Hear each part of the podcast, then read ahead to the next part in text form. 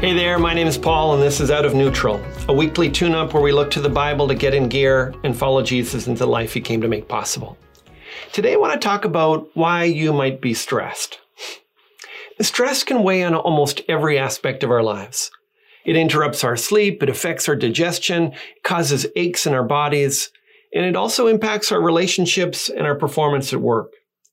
According to a recent poll, about 1 in 4 Canadians said that they feel quite stressed or extremely stressed most days. Women reported feeling stressed by expectations, relationships, and family concerns, while men were more stressed by layoffs, pay cuts, demotions, and financial difficulties. The question is, what do you do about it? There's no shortage of suggestions, and most of them provide some measure of help. Experts talk about taking care of your mind by limiting media intake, thinking more positively, and talking with others. They stress the importance of physical health, with more exercise, more sleep, and better diet. Deep breathing can bring some short-term relief. All of those things are useful in the same way that a bandage helps if your arm is gushing blood. But what if the blood doesn't stop? What if you actually need stitches? The problem with most solutions to stress is that they don't deal directly with what's causing the stress. It's not that that hadn't occurred to anyone, it's just that most of the stressors in our lives are beyond our control.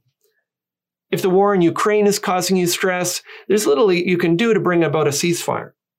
If your parents' divorce is causing you stress, there's little that you can do to solve it. If people's expectations are causing you stress, expecting them to change is only liable to set you up for more disappointment. I know that none of this feels very encouraging, but that doesn't mean that there isn't help. What if the things that cause you stress are actually just symptoms of something deeper? What if the stress you feel from people's expectations is really a symptom of a deeper need for affirmation? What if the stress you feel from your job uncertainty or the conflict in our world is really a symptom of a deeper fear that life is out of control? What if the stress you feel from relational conflicts is really a symptom of an underlying conflict that you haven't addressed? In his book, Every Good Endeavor: Connecting Your Work to God's Work, Tim Keller suggests that all of us are haunted by the work under the work. He calls that need to prove and save ourselves, to gain a sense of worth and identity. What he means is that the threat of a layoff would be stressful for anyone. But if my job is the basis of my self-worth, my identity, and my hope, then the threat of a layoff feels like the end of my life. What Keller says about work is true of almost any aspect of stress. There's stress under the stress. If I live with someone who's impossibly demanding, then that'll cause me a measure of stress. If I rely on that person to validate me as a person, then that person's expectations and demands will feel almost life-threatening. It's the stress under the stress that makes most of the typical suggestions for stress relief limited in their effectiveness. The good news is that while you often can't immediately deal with the stressors in your life, you can address the stress under the stressors. You can deal with the underlying needs that magnify stress in your life. In my life, those underlying needs have included assurance, acceptance, and peace. And they've been met through a relationship of trust in Jesus Christ. As I've put my faith in him, it's not that the stressors have disappeared, but one by one, he's dealt with the stress under the stressors. Eugene Peterson has paraphrased a famous promise of Jesus in these words.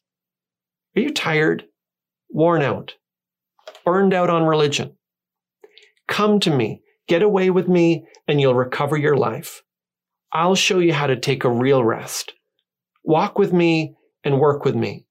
Watch how I do it.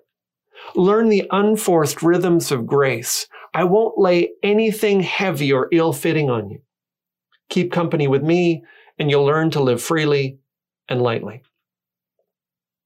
The closer I get to Jesus, the more that I feel of that rest, and the lighter my life becomes. He helps me face uncertainty with the confidence that he's in control. He helps me face conflict with the assurance that my relationship with God is secure. He helps me face people's expectations with a perfect acceptance of my Father in heaven. He takes away the stress under the stress. If this is new to you and you think it's something you'd like to explore, I've written a free 12-week course called The Unstuck Life that walks you through the essentials of Jesus' teachings in daily bite-sized messages that you can read or watch by video. To learn more, go to gracebc.ca/get unstuck. May God give all of us strength to confront the stress under the stress. That's all for this time. Today's video has helped you get out of neutral. Leave a comment, share it with your friends, and subscribe to join us on the journey.